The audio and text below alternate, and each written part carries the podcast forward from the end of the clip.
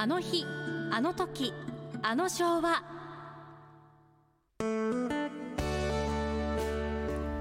このコーナーでは濱家さんが昭和時代のあれやこれやを語っています。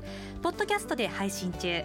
スマホやパソコンでポッドキャストのアプリをダウンロードしてお楽しみください、えー、今日のあの昭和はね、えー、いつぞやこんな話をしたと思います。はい。あっと驚く昭和。あねでその時にですね、えー、昭和のある時期血を売り買いしてたんだよと血液銀行というのがあったんだよという話をしましたね。はい覚えてます、えー、血を何売ったり買ったりしてたんですかってで今日は血液銀行の話をさせてもらいます。はいえというのがえちょっとあの患って入院していた時にこの血液に命を助けてもらいました。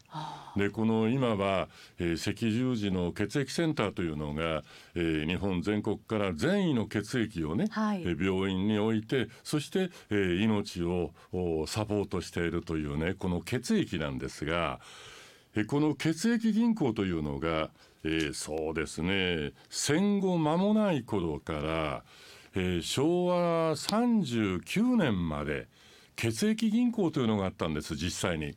もう今では少し考えられませんね、はい、いわゆるあの都市銀行のね市中銀行とか、ああいう、えー銀行ではなしに血液をはい、えー持って、えー採血をしてそれを血を買って、そしてその血を病院の方に売っていたというねそこで売買が成立してたんですね。でそもそもははい。昭和26年ですから1951年。今からもう70年ちょっと前ですね。に、えー大阪に日本で初めての血液銀行というのができました、へえー株式会社日本ブラッドバンクっていうのね血液の銀行だね。そのままです、えーうん、で、えーこれがですねうーん確かに、えーいざ手術という時に輸血で何人もの人が命を救われたということがあるのですが、はい。この血液銀行に血を売るという行為そのものがですねある特定の人たちに限られてしまう、えー傾向があった。それは戦後の日本を支えてきた、ええうん、労働者。特にそうな千上さんの世代は知らないやな。ニコヨンって言っても知らないでしょ？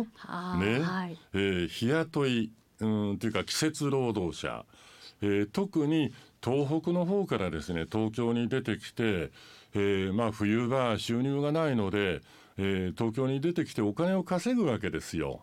えーそれで安い宿に泊まってはい働いて、その、えー労働賃金が240円だったんですね。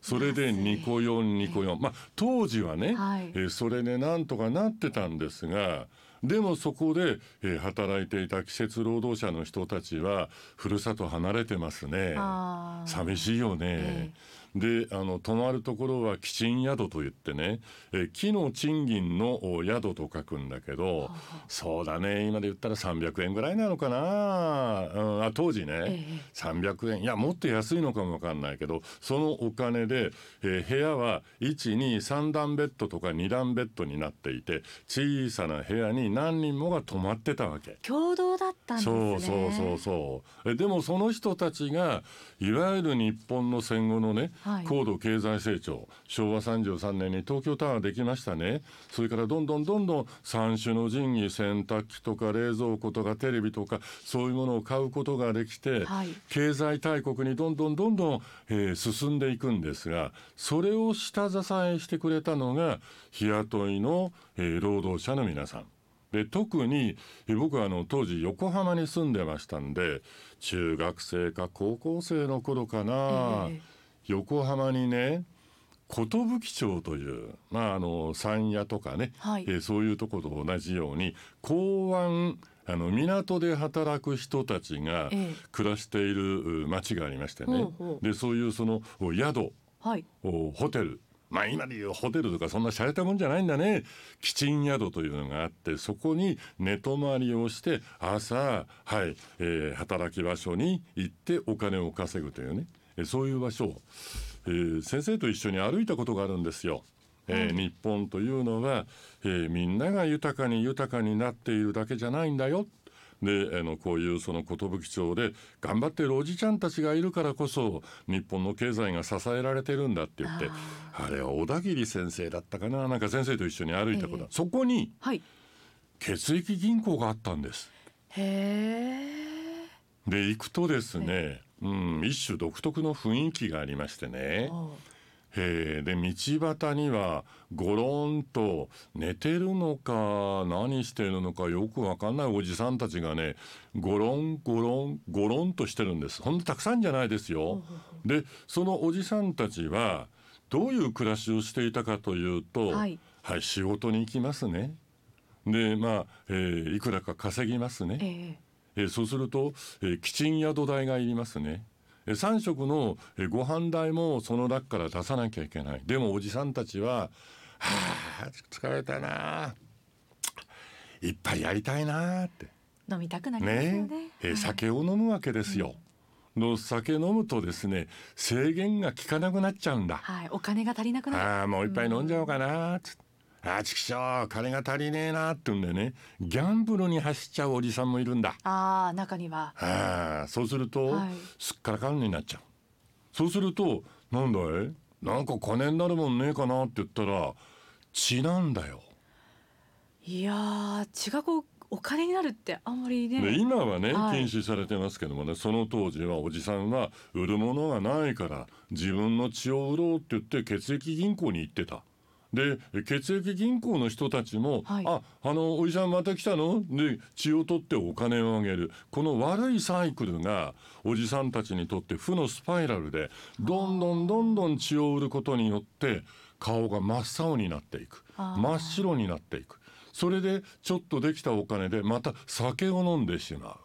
そうすると道端でパターンと倒れている、えー、こういう光景がそんなに頻繁じゃないですけどね。見られていたのが僕が中学校の3年生か高校1年生の時に訪ねたその町の血液銀行の周辺だったんですよ。はい、あまあ負のスパイラルに行ってしまいますね。そうなんですよ。でも本来ならいいことなのかなってねこう血をだけどね血をねどんどんどんどんあの売ってしまうと、はい、当時はね黄色い血という表現があったの。なんで黄色い血なんですか？血は赤いでしょ？はい、ところがね血をどんどんどんどん打っていくとちょっと薄めの血になっちゃうんです。へえ。おじさんたちは命を落としてね、はい、え血を売ってたわけですよ。はあ、えでそういうサイクルがはい日本の経済の下支えをしてくれていた。ねえ何とも言えないですね。考えさせられますね、はい、油と汗にまみれて、おじさんたちは懸命にそれこそ懸命に働きました、はい、ですからねよく今どう？横浜っていうイメージは？いやもうあの、まあ、ちょっとおしゃれな感じかな？はい、おしゃれで、ね、はい、で当時はあの血液銀行なんかがあった時はね、ええ。えー、ホワイトカラーとブルーカラーという言い方がありました。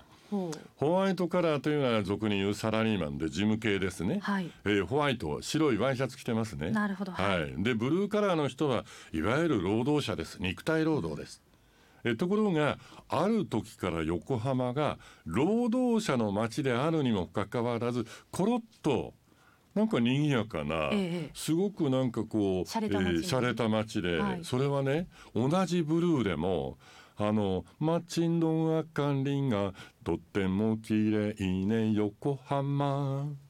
ブルーライト横浜のブルーなんです。とんでもないですよ、はい、あの歌が流行った頃おそらくいやおいそんなにおい横浜のなんだ中区だ山下公園だ港の見える丘公園だとかなんだかんだ歴史的な建物とか様々あるけどよなんかそんなにおしゃれな街じゃねえよななんつってね。あそもそもは、うん、だけどねそういう歌で街のイメージが、えー、変わってきてしまった。あまあ今日はあの血液銀行がですね、はい、えー、最終的には昭和39年えー、東京オリンピックの年ですね、えー、最初のね1964年に血液銀行というのは廃止になりました。えそして、えー、形を変えてですね今度は、えー、社会貢献がきちんとできる血液センターというところに様変わりしていったわけですね。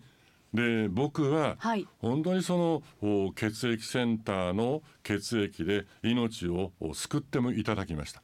本当に感謝しています。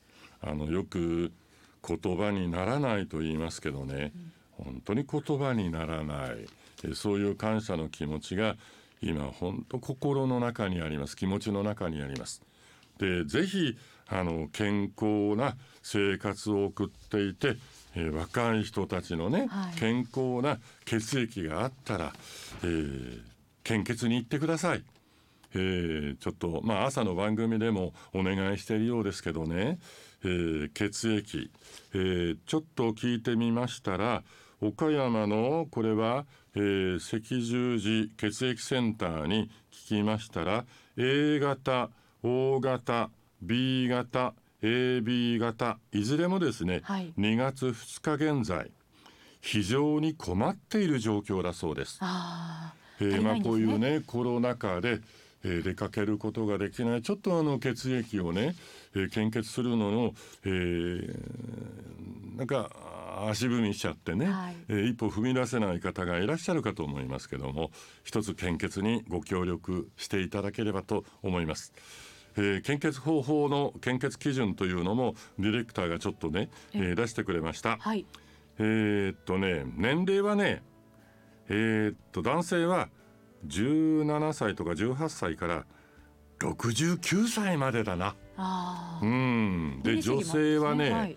えー18歳から69歳までの人とかそれからうん血小板なんかになると54歳までの、えー人だね。えー。そういう年齢の方、えーまあ、社会へ貢献するためにも血液センターに出かけて、えー社会貢献をなさっていただければなと思います。